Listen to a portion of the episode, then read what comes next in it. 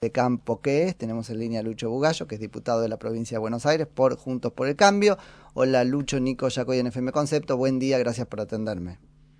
¿Qué tal, Nico? ¿Cómo andás? Muy buenos días, gracias por llamar. Bien, muy bien. Bueno, Lucho, otra vez ahí en la mira del, este, de la política, del kirchnerismo, del gobierno, el campo, digo. ¿Qué tenés para, para decirnos sobre eso? Parece que todos los principios de año vuelven a la misma historia, digamos, a escena. El, el kirchnerismo con las intenciones de meter manos en el bolsillo, arrancando un año sin plata, buscando solamente la única solución que encuentra viable es la visitera de la abuela, que en este caso es el campo, hmm. y, sin ninguna propuesta positiva más que la extractiva de recursos, digamos. Porque ya va un año, un año, digamos, de, de gobierno, hasta ahora no hubo una sola medida positiva para el sector agropecuario, más allá que eh, más presión impositiva, eh, estigmatización, el campo responsable de todos los todos los fracasos de las decisiones que, ellos mismos han tomado. Y, bueno, con una, una, con un nuevamente haciéndolo responsable de los precios de los alimentos, haciéndolo responsable del nivel de pobreza, haciéndolo responsable que la mitad de los argentinos no puede parece que no puede comer culpa de los productores agropecuarios, cuando todo eso sabemos bien que, que es falso, digamos, es falso porque de los precios que uno termina pagando en la góndola los alimentos, sea carne, fideo, arroz, lo que termina, que termina haciendo, lo que impacta el, el digamos, el precio que, que recibe un productor no es más del 10 o 15%. Lucho, vuelve a aparecer el kirchnerismo este, original, ¿no es cierto? Otra vez la mesa de los argentinos y todo eso. Sí, el mismo verso, la misma mentira, que ya, digamos, que ya de hecho lo venimos alertando. que eh, en, otras oportunidades que hemos hablado, digamos, esto lo hemos hecho, incluso lo hemos, hemos adelantado, que si venían a esto, digamos, siempre van preparando el terreno para cuando llegue el momento de meter la mano en el bolsillo, eh, mm tener siempre argumentos, tener justificaciones, y siempre terminan siendo falsos, y siempre los mismos errores, porque las decisiones que terminan tomando, en concreto después terminan perjudicando y desincentivando al que invierte, y termina generando menor producción, menor área de siembra, menores exportaciones. En definitiva, uno no sabe si son estúpidos o, o son hijos de puta, con el perdón de la palabra, digamos, porque uno no, uno puede decir, bueno, tomaste una decisión sin saber, te equivocaste por prueba y error, ponele, pero ya después de 12 años de fracasos que tuvimos en su momento, volver a repetir exactamente los mismos errores, la verdad que... Ahora, Lucho, ellos ellos habían dicho, o por lo menos eso corre en el análisis, que es la interpretación que, que, hacen otros, no, no lo que, la que hacen ellos, que habían aprendido el 2008. El presidente ha dicho incluso en algunas entrevistas, yo aprendí de eso y no quiero volver a un conflicto con el campo. Está plantando las condiciones para lo mismo, o sea, ni siquiera eso es verdad. Sí, eso lo hicieron en campaña, y ¿qué tipo sabes que en campaña también dijeron que iban a llenar la heladera, claro. y mucha gente tuvo que vender la heladera para comer, poder comer. En campaña dijeron que íbamos, iban a volver el asado, y, y, el asado desapareció. Dijeron que iban a aumentar un 10-20% de los jubilados, y los terminaron cagando con los aumentos. Y así, cada una de las promesas que estuvieron diciendo en campaña, como buen peronista, las terminaron incumpliendo. Entonces, y la verdad que esto es volver a repetir errores del pasado. Y esto va a volver a terminar, no sé si en una 125, yo creo que termina, esto termina en una 250, porque esto va, digamos, el nivel de calentura que tiene el sector agropecuario, siendo siempre el boludo de turno, a que se le saca plata, al que encima se lo hace responsable de todas las malas decisiones que tomó este gobierno, porque en realidad los alimentos en Argentina son baratísimos a, nivel, a nivel dólar, a nivel es internacional cuando compara cuánto sale de comer en Argentina y cuánto sale de comer en el mundo, Argentina es regalado. Que la Argentina no pueda comer es porque somos pobres. Bueno, ahí va, o sea, que, que no podamos comprar eso. Que... Pagar, bueno, no podemos comprar eso que es barato, eh, ahí tiene que estar la discusión. Pero por supuesto, pero incluso, vos fíjate, y esto, perdón, pero son unos hijos de puta, si, si el, o el gobierno realmente quisiera bajar el precio de los alimentos, lo primero que tiene que hacer es bajar impuestos. Porque el 50% del precio de un alimento en la góndola corresponde a impuestos.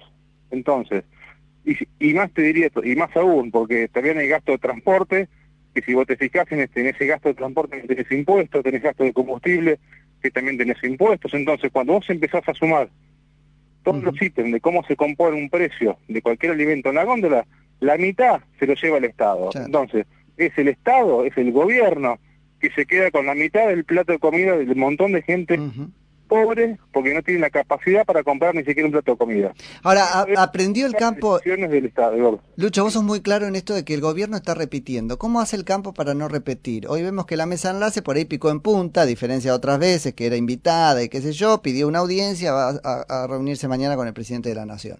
¿Cómo hace el campo para no repetir y para no ser funcional? La vez anterior, bueno, había, además de la resistencia en las calles, tratado de pegar carteles, iniciar una campaña de concientización sobre cuánto este, de lo que hace el campo es responsable este, en la formación de precios, pero ¿qué tiene que hacer en realidad para no repetir? Eso me, conmueve a mí. Y yo intuyo que viene por el lado de lo tuyo, decir, bueno, no, en este partido la pelota la tiene el, el gobierno con los impuestos.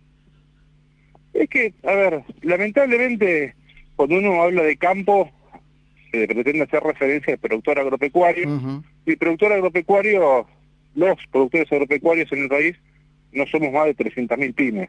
Claro, sí, total. en términos de cantidad, eh, eh, por unidades productivas, por somos pocos. Eh, entonces, eh, muchas veces es más el impacto económico que el impacto en términos de votos. Totalmente. Si, vamos a los hechos políticos. entonces, el, las, también después cuando uno analiza más en términos, digamos, eh, de, de, impacto de mano de obra, de, la cantidad de gente que trabaja o está vinculada al sector agropecuario, muchísimo más. pero Bueno, pero eso lo rompió el kirchnerismo en 2008. Hay ¿eh? mucha gente eh, vinculadísima al campo que odia al campo, y ahí logró penetrar el kirchnerismo con su discurso. Sí, pero digamos, porque en realidad hay en, muchos puntos, de hecho, del kirchnerismo, creo que también hemos hablado, digamos, el trasfondo filosófico del kirchnerismo es el resentimiento. Sí. Ellos logran tocar una fibra sí, y todo el mundo en algún punto en algo es resentido. O sea, no digo todo el mundo, pero muchísima gente. Incluso gente que tiene muchísimo capital, que tiene mucho dinero, digamos, eh, siempre hay, algo de resentido. Y el kirchnerismo en eso ha logrado sembrar su semilla, ha logrado cultivarla, ha generado, digamos, esa estigmatización continua. Fíjate que hemos hablado de en otras oportunidades, cuando hablábamos sobre por qué se atacaba así la ruptura así la bolsa en el campo, y demás, que tenía que tener otro justificativo que el odio, que el resentimiento, y eso tiene que ver, digamos, con cuestiones profundas del, del, ser argentino. Pero, como me preguntabas, ¿qué puede ser el sector agropecuario? Primero involucrarse, participar, eh, ocupar lugares donde se toman decisiones, meterse en política, porque esto no es una batalla que se gana solamente con presencia en las rutas, digamos, esto es mucho más profundo, hay que meterse, eh, ocupar lugares, eh, esto lo hablamos la vez pasada, creo, también con un tema que, que, pasó en San Andrés de Gil en momento, bueno, otras oportunidades, digamos, muchas veces uno se queja, se queja hacia afuera, pero no termina metiéndose en los lugares donde se toman decisiones. Yo termino en política justamente, soy hijo de la 125. Por sí, me consta, sí. Y termino entrando justamente por eso que era muy, nuevamente vuelve a cena. Y yo creo que como todo se debate, se, digamos, se discute en política, se discute en ese terreno y tenemos que involucrarnos. Porque sabemos, ya sabemos cómo piensan ellos, ya los conocemos, ya lo vivimos durante 12 años en su momento.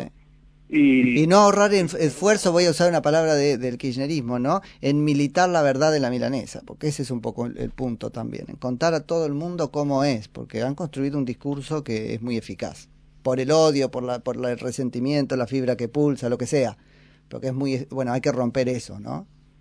Sí, tiene que ver también con, con, la educación. Porque, digamos, cuando uno empieza a, escarbar en el discurso, es, es totalmente vacío.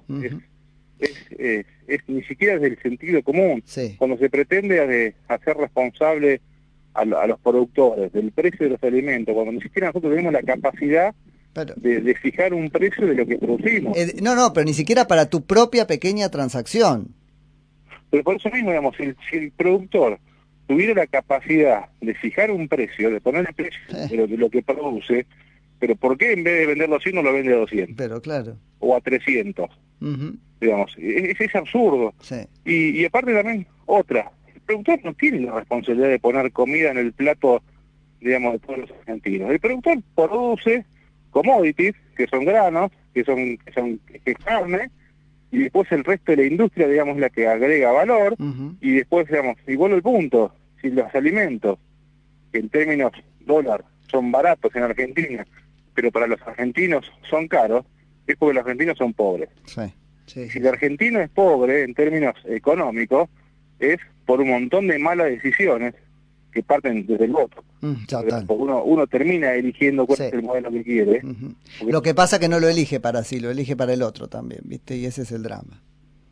No, sí, bueno, por supuesto. Sí, claro, bueno. Pero, pero bueno, esto es- volvemos al punto, no, no es más, no es más, no es solamente una discusión que tiene que ver con cuestiones productivas, cuestiones sectoriales de, de los productores, tiene que ver con cuestiones ideológicas, con cuestiones filosóficas, con cuestiones de qué modelo de país queremos.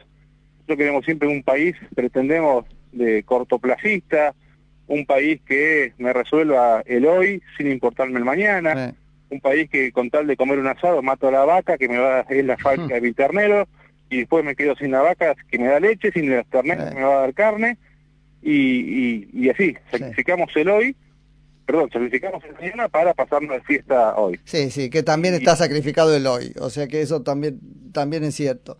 Che, Lucho, te dejo seguir este empezando el día y volvemos a hablar en cualquier momento, ¿dale? Dale, Nico, te mando un abrazo enorme y, y quiero aprovechar para agradecerte, justo recién hice la referencia en la pasada, hiciste una patriada hace, hace Ah. poco con, desde con perfil muy bajo, diste una mano ahí a tu querido Fernández de Giles, eh, tratando de poner luz en algunas cuestiones, digamos, de... Visibilizamos ahí un poco lo que... Y la verdad que eso es, es, es, es- es brillante, digamos. No, te agradezco a vos que también pusiste lo tuyo y fue grande, así que te mando un abrazo enorme. un abrazo. Lucho Bugallo, que es diputado de la provincia de Buenos Aires por Juntos por el Cambio. Concepto 955. 955. Periodismo NF.